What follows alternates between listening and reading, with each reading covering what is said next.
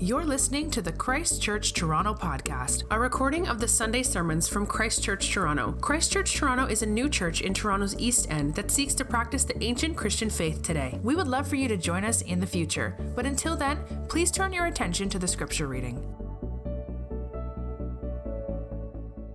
The scripture reading is from 1 Peter 2 11 to 17. Beloved, I urge you as sojourners and exiles to abstain from the passions of the flesh which wage war against your soul. Keep your conduct among the Gentiles honorable, so that when they speak against you as evildoers, they may see your good deeds and glorify God on the day of visitation. Be subject for the Lord's sake to every human institution, whether it be to the emperor as supreme, or to the governors as sent by him to punish those who do evil and to praise those who do good. For this is the will of God, that by doing good you should put to silence the ignorance of foolish people. Live as people who are free, not using your freedom as a cover up for evil, but living as servants of God. Honor everyone, love the brotherhood, fear God, honor the emperor. This is the word of the Lord for our church, and it is given for our good. Uh, thanks be to God. Let's uh, pray before we spend some time reflecting on this passage. Would you bow your head and pray with me? Oh Lord, we come before you with a need, a need that we have every week, a need that's not unique. We need to hear your word. For at no fault of yours and completely a fault of our own, we are a people who wander in the dark, who are so prone to misinterpreting and confusing and so quick to reinforcing our own views. And so, what we ask this morning, Father, is what we ask every week that you would confront us. Confront us with the beauty of the world in which you created, the beauty of Christ. And help us, Father, to turn from any of our behaviors and actions which cause harm to our relationship with you and others and to your world. And in turning from them, also help us to look at Christ and see Christ as so beautiful and so desirable that we might find ourselves drawn to him, seeking to obey him more and more. We ask this in Christ's name. Amen. Well, the date was November 13th of 1991, and the unthinkable happened. Salvador Gravano, popularly known as Sammy the Bull, I don't know if anyone knows this name, he broke his blood oath and he testified against the mob boss, John Gotti. You may have seen it, there's some documentaries about it. It certainly is something that featured prominently in the news. John Gotti was the head of the Gambino crime family, the crime syndicate. And Sammy the Bull was the highest ranking mafia member to ever turn as government witness. And his testimony put John Gotti in jail for life. But it not only put John Gotti in jail, it began the process of dismantling the Gambino crime family, which had had such a, such a nasty claw in the city of New York, but really all around uh, the world, not just even in the city of New York. Uh, his testimony put John Gotti in jail. And despite the fact that Sammy the Bull was involved in 19 murders that he openly confessed to, he was cut a deal by the government. And he broke his silence in 1991, and by 1994, again, despite 19 murders, he was released from prison, a free man. And upon his release, it's not only that he was free, Sammy the Bull was put into the highest level of witness protection that the US government had. What this meant is he was no longer indebted and, and to have allegiance to the Gambino family, which was a huge deal. Sammy the Bull had spent his whole life being eh, with an, an undying allegiance to this mafia family. But maybe more significant than that, within witness protection, Sammy the Bull not only was, was set free from the bondage he had to the Gambino family, he was also given a new name. He was given a new nickname. He was given a new home. More than that, a new birth record and a new birth certificate. He was given a new tax record, even a new genealogy, a new family history, and he was trained and given a new vocation. Sammy the Bull became Jimmy Moran. He owned a pool installation company in Tempe, Arizona. Jimmy Pools, maybe he began to be called.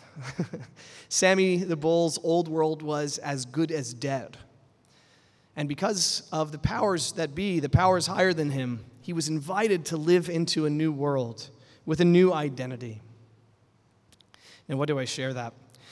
We're on the hinge of 1 Peter, of the, of the letter of 1 Peter, and primarily up to this point, Peter has really been emphasizing this new identity that exists to the church. He's writing to a group of Christians, of followers of Jesus, in what we would now call Turkey, in modern day Turkey. And he is telling them of this new identity that they have. And maybe one way you could think about it is this these Christians did the right thing. They pled guilty despite the fact that they had participated in something like treason against their Creator. That they had found themselves caught up in a world where they just indulged their impulses and lived for their own gain and lived for their own benefit. That they, they, but something has come of them.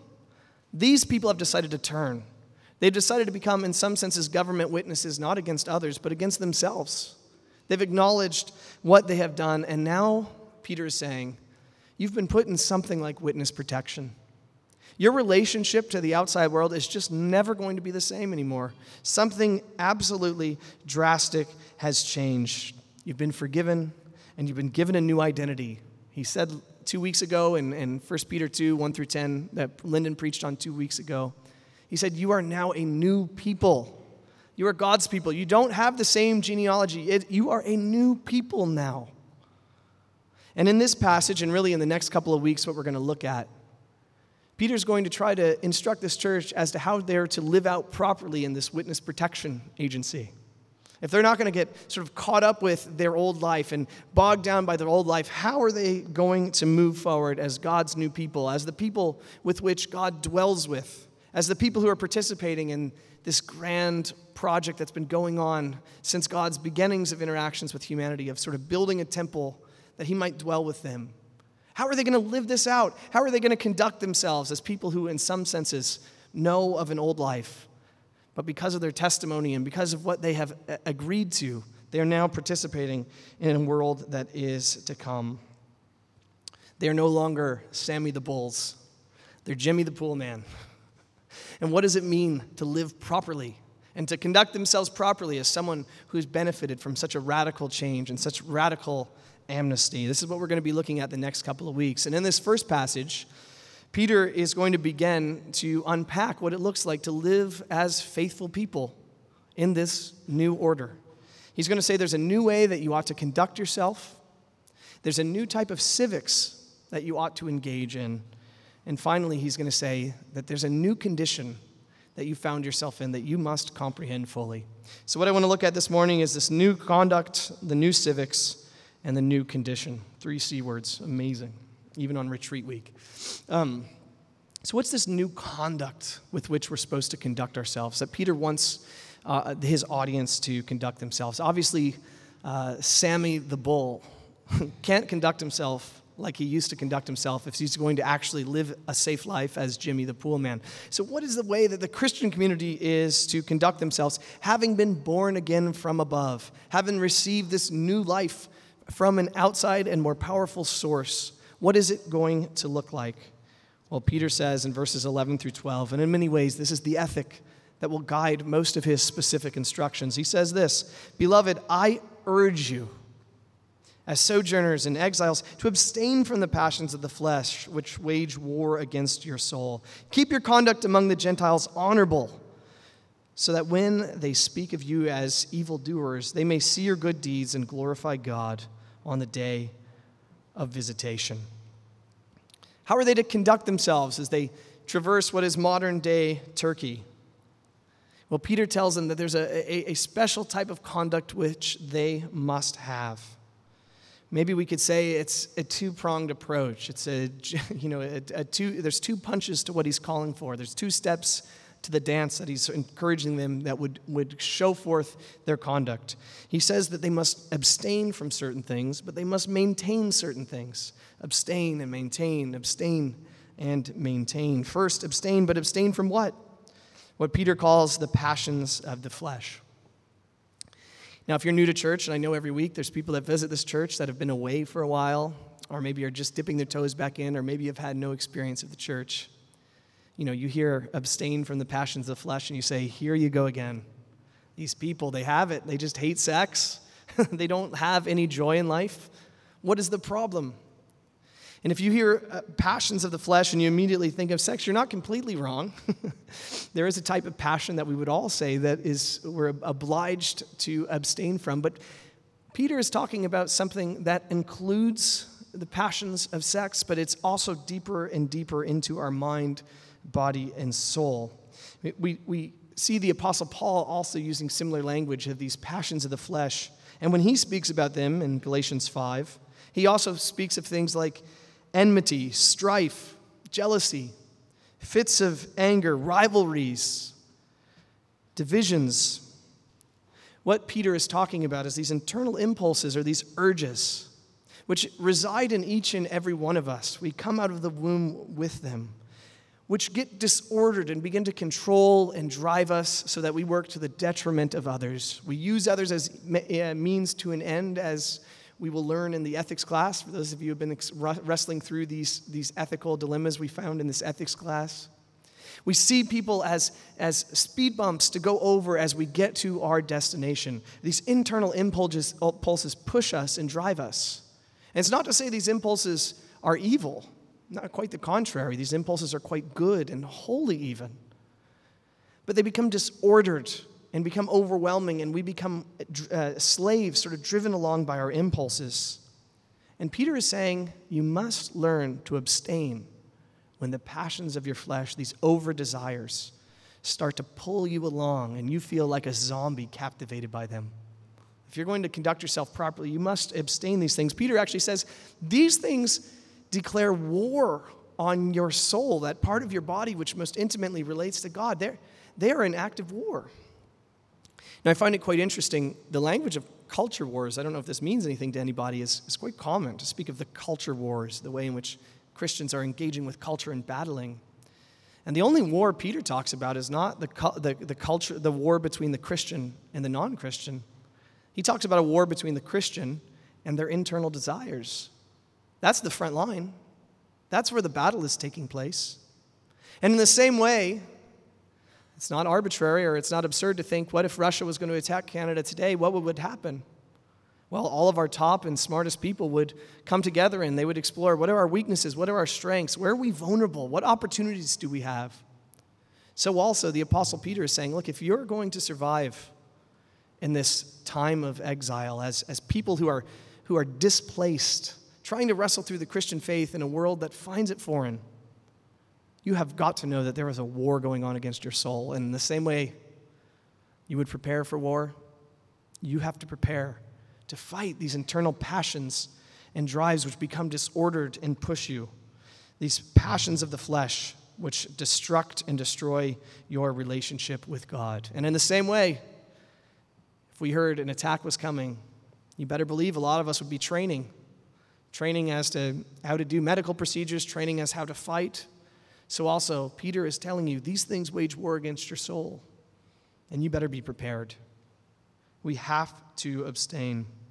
So, let me ask you how much work have you prepared to make war against the passions of your soul?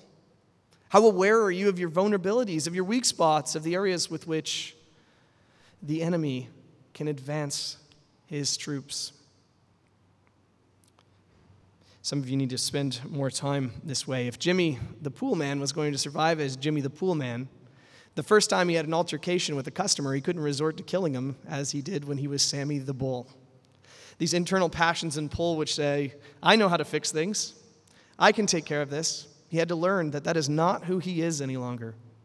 So, also, you as Christians have to learn to abstain from these passions of the flesh. There was a time, there was a time where you tried to manage the passions of your flesh Put forward the ones that are least embarrassing, the ones that cause the least amount of consequences. Peter is saying, You must abstain from these passions of the flesh. You must properly order them. But he also says there's something to maintain, and we could summarize what he says to maintain is honorable conduct. It's interesting that Peter assumes that there will be slander that come the way of Christians. And we actually know from church history, there's Roman historians that write about this. There's all kinds of early writings that the Christians were indeed slandered. They were called all kinds of things. They're called cannibals, at least we know in some regions, because they came to the Lord's Supper and participated in the body and blood of Christ. They were slandered. And at this time that Peter is writing, he's writing under the reign of Nero, who will slander Christians and blame them. He will say they're an abomination and they adhere to a, a, horrible superstition. Peter assumes that that is going to be the life of anyone who follows after Christ. There's going to be rumors about you. They're going to slander you. But the way you're going to put that to bed is you're going to live honorable and quiet lives, lives that are characterized by good deeds, beautiful deeds. If you grew up in the Protestant tradition, like I presume a lot of us did, the idea of hearing that you should devote your life to good deeds, maybe even plan to do some good deeds this week, feels awful. It feels wrong. Because so much of our tradition was a reaction to a moment in church history where these good deeds were assumed to be the way in which you could find a right standing before God. Peter's saying this you already have your right standing before God. You've already been set free from that past. You have a new identity. You are God's people. And the way you are going to conduct yourselves is with beautiful and good deeds. Do you plan for any of these deeds? Very few good things in life don't involve time and financial sacrifice. The Apostle Peter is telling us this is how we will quiet and conduct ourselves in the face of slander. This is how we will live out our new birth as we sojourn through this world. How should we respond to this? Let me just quickly say maybe in an age of anxiety, in an age where people are worried that their kids are falling behind, that their kids won't be elite, that their kids are at risk of constantly dying, the hovering parenting movement, maybe in an age of anxiety, the way we conduct ourselves with good deeds and lead beautiful lives is show forth ourselves to be non anxious presence in an age of fear. Maybe in the age of celebrity, the way we conduct ourselves and live beautiful lives is we don't use people to get more followers, but we intentionally spend time with those maybe who are hard to get along with, those who lack the followers on social media. We don't use people as means to an end. This is how we'll live beautiful lives. And maybe in, in an age of busyness, in an age where people feel the way to be most alive and to know you matter is to run at a frenetic pace, maybe one of the ways we can live beautiful lives is live realistic lives within our margins. And maybe if that's too high of a challenge, maybe we conduct ourselves as people who are known to be patient in the face of interruptions. The Apostle Peter says the goal is this a day of judgment is coming. What, uh, quite literally, he says this day of visitation, the day of inspection. And on the day of inspection, the central tool that we have as a church, the tool that's in our arsenal, that's in our toolbox as we conduct ourselves in Toronto, is this that we abstain from the passions of our flesh, and we lead beautiful lives characterized by good works. This is our evangelistic strategy, both as a church and as individuals. Sammy the Bull, he's no longer, he's, he's now Jimmy Moran, Jimmy the Pool Man. And if he is ever going to survive, he's got to abstain from his impulses, these over desires, and to live a beautiful, beautiful life. And Peter is saying this is exactly what the Christian community also needs to be committed to. But he doesn't just say that there's new conduct, and I'll have to move somewhat faster. He says there's new civics with which we ought to engage. What are these new civics? And Peter is unqualified, he's blunt. He says, If you call yourselves followers of Jesus, the High King, if you're part of his new people, this new nation, well, then any human uh, institution and authority be subject to them. The Bible generally speaks of governments related to the, the sort of civil government, the family, and the church. And Peter is absolutely clear here. As it relates to your general disposition to the governing world, be in subjection. Put yourself in subjection. I'd love to tell you that I studied the Greek all week, and though it looks like you have to obey the government and pay the taxes, the good news is if you really understand the Greek, you still have to obey the government and pay your taxes. There's, there's no getting off the hook here. Peter is blunt, he's straightforward. And it's interesting that he's writing during the reign of Nero. Church history tells us not only will many Christians be persecuted just a couple of years after this letter is probably written, but also Peter himself will be crucified. Peter is calling forth people, just put this into perspective, to be subjected to governing authorities, governing authorities at the time, which include not only Nero, but also a man named Pontius Pilate, a man who oversaw and participated and handed over Jesus to death. Peter is saying, be in subjection to those governing authorities. This isn't a lesson Peter understood immediately upon following Christ. In fact, we know he when, the, when, the, when Christ is to be betrayed, he pulls out a sword and chops off the ear of one of the servants. This is a lesson Peter must have learned over time that our Lord's kingdom is going to come at its own time and in its own pace. And the way, the civics that it's going to take for this kingdom to roll out are a gentle and quiet spirit, living peaceably in the world, as Ben perfectly and beautifully prayed. In a sense, what Peter is saying is, is just applying that there's, there's an impulse inside of you, a desire of your flesh, which is anti authoritarian. And I can't tell you how much that impulse came out in me. Uh, I frequently made jokes about it, but you know, when I was told I had to wear a mask, I thought, well, you can't tell me to cover my face. Then I went into the washroom and I saw a 10 step plan about how to wash my hands, and I thought, not me. You're not going to tell me what to do. You're not going to micromanage my life this way. You know, that's absurd. Washing your hands is good for you. Why would I complain about it? I get in my car and tell my kids to put on the seatbelt or else we'll get in trouble, and I wonder, ah, what if I don't want to put on the seatbelt? This anti authoritarian impulse is inside of each and every one of us, and it gets disordered and it gets insane and chaotic, and it pulls us to do stupid things like wash your hands. I assure you, I wash my hands after service. If I shake your hands, don't second guess me. Quite, quite okay with shaking hands now. I mean, washing hands now. Sometimes I even even obey the exact instructions about how many seconds need to be underwater. I say this all to say what Peter is calling you and me to is not something that comes easy for any one of us. Some of you feel way more comfortable under government restrictions, and this, this, this feels and seems more natural to you, but Peter, but there are places where you feel uncomfortable, where there's an impulse inside of you that says, I just don't know if I want to be in subjection to that type of government, that type of particular leader. Now, there's some comparison you have to do between the Apostle Paul's instructions as it relates to the civic realm and Peter's instructions. And the best I could, the quickest way I could sum it up to you is this: is that Peter assumes that the people that, to which he's writing have almost no agency uh, in their world. Uh, Peter makes next section, which we'll preach next Sunday, is he gives instructions to slaves, but he actually gives no instruction to masters, whereas the Apostle Paul assumes the church would be composed of some slaves, but also possibly some masters. Peter seems to be writing to people who are undergoing tremendous persecution.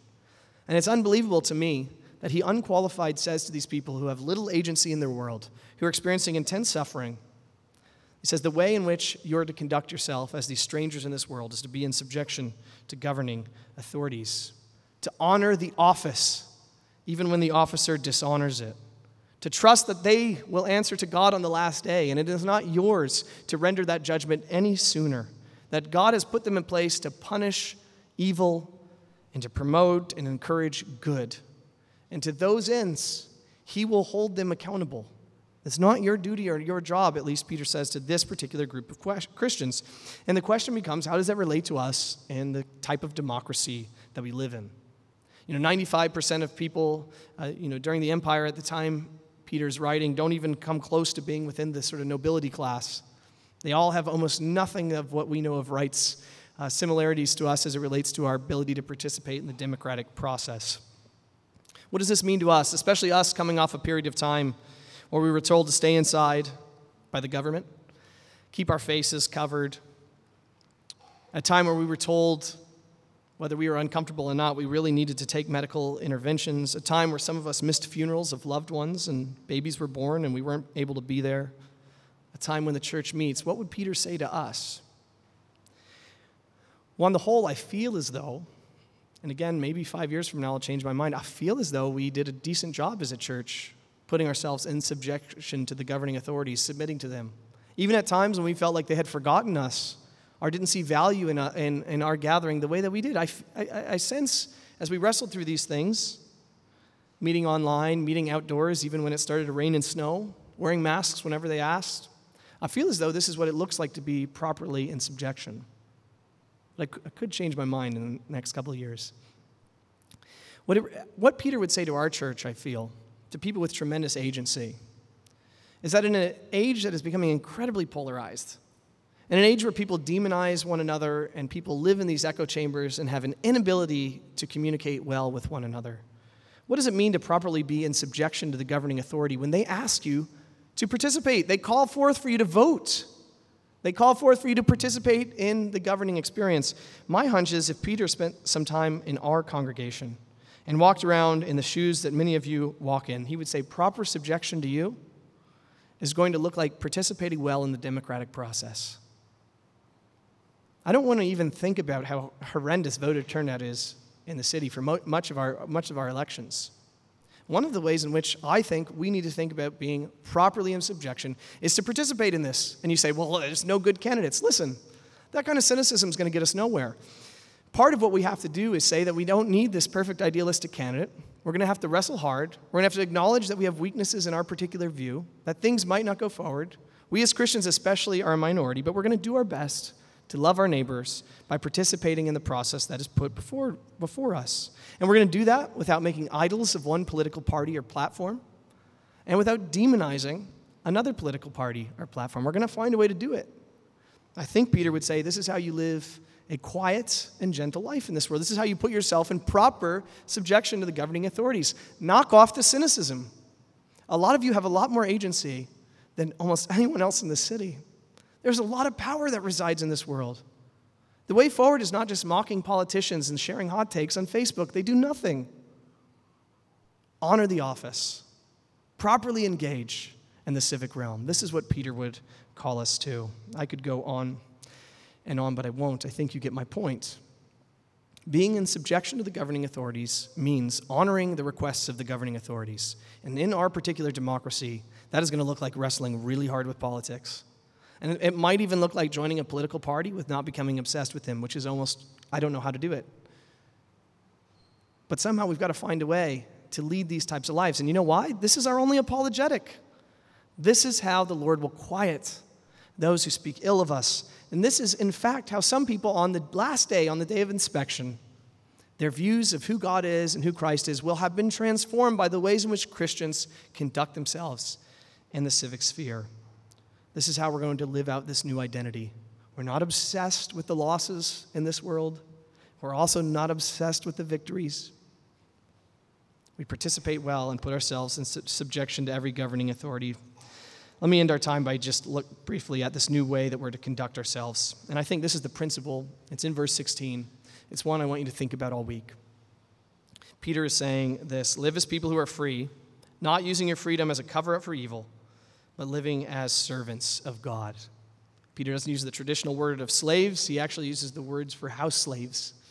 Uh, this is how you're to conduct yourselves. And this is quite incredible when you think about it. This holy nation, this people who were once in darkness, now in light. Once were not God's people, now they're God's people. How are they to conduct themselves now that they've been set free, now that they have this new identity, now that they're not under the bondage of their old lifestyle? What are they to do? They're to reckon themselves servants in God's house for the good of others, not to conduct themselves in a manner that involves their own self indulgence, but to look to serve. I recently heard a story that illustrated this principle so well. A woman born in the Philippines to actually a pastor's home, quite well educated. And rather than using her resume to move and travel and to gain amazing work experiences because of a calling she uniquely felt from the Lord. She pretended as though she had never graduated from university.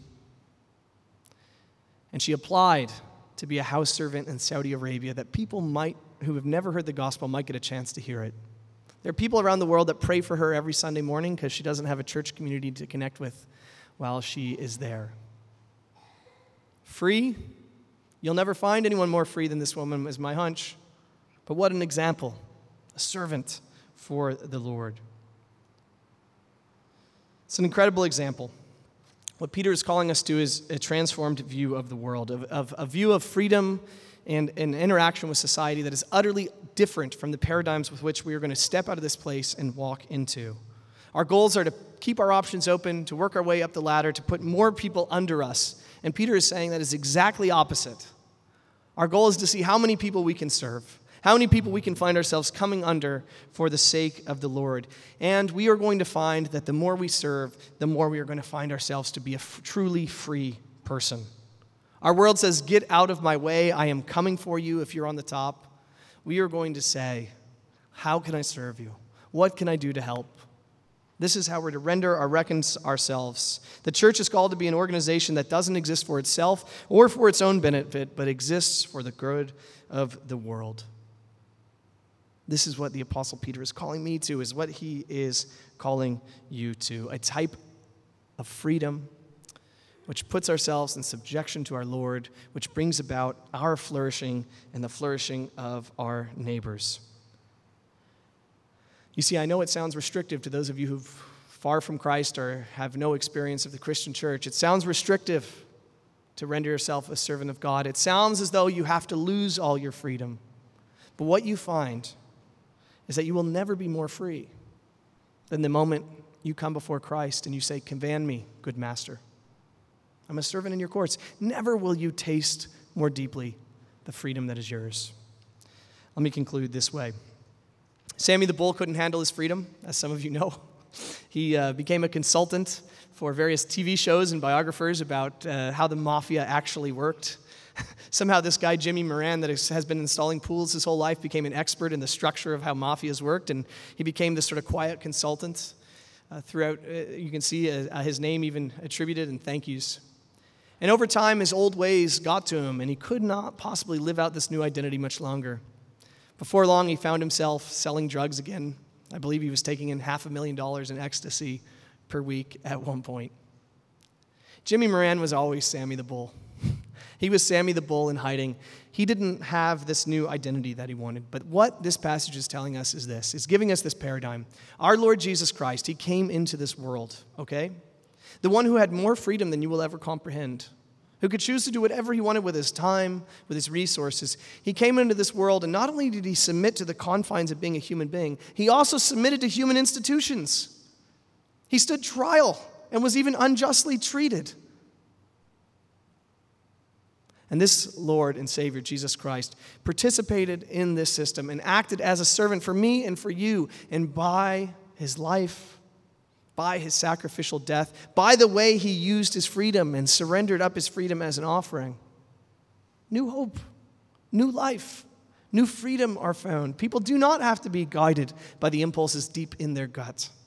They can fight these impulses and find new life in Christ and be utterly and completely transformed as they put themselves underneath the reign of Christ. Christ is the paradigm the way he interacted with the, with the, political sphere is what Peter is reflecting on and calling the church to, and is what he's calling us to. And if you're here, all I have to say to you is this what Christ is calling you to is to come, to come and to sit before him and to say to him, Oh, Jesus, who walked on this earth, who suffered under Pontius Pilate, command me. Let me be a servant in your kingdom, and here is my promise to you. You won't just be given a new superficial name and fake birth you will, really will become part of a new people. You'll be utterly transformed from the inside out as you interact with this Christ and He sends a Spirit upon you. And it's only then that you will learn to conduct yourselves differently in this world, knowing that you're an alien, you're a stranger, you're temporarily wandering, you're displaced, and that your true home is where your King is. And this is how the apostle, this is how the apostle Peter wants us to conduct ourselves in the days that lie ahead. Let me close in prayer, and then we will go to the Lord's table. Let me pray. Oh Lord, make us, we ask, into the type of people that embody this kind of ethic in a healthy way. The way that we are subject to the human institutions in our world in such a way that we watch out for those who are being oppressed with every, every right that we have, and at the same time, we're willing to be in subjection to things we disagree with. Father, I don't know how to move forward. The Christian community's name has been quite stained globally we have a certain reputation as it relates to authority, which is going to be hard to undo. Make us into the type of church that lives a life of quiet subjection to the governing and human institutions in this city, that some on the day of visitation might remember these things. Make us a people who are devoted to living beautiful lives, people of good works. Make us the type of people that honor everyone, that love sisters and brothers in our church and the wider church community, that fear God and honor the King. We ask this in the name of Jesus. Amen. Thank you for listening to the Christ Church Toronto podcast. For more information about our church, you can visit our website at christchurchtoronto.ca or email us at info at christchurchtoronto.ca.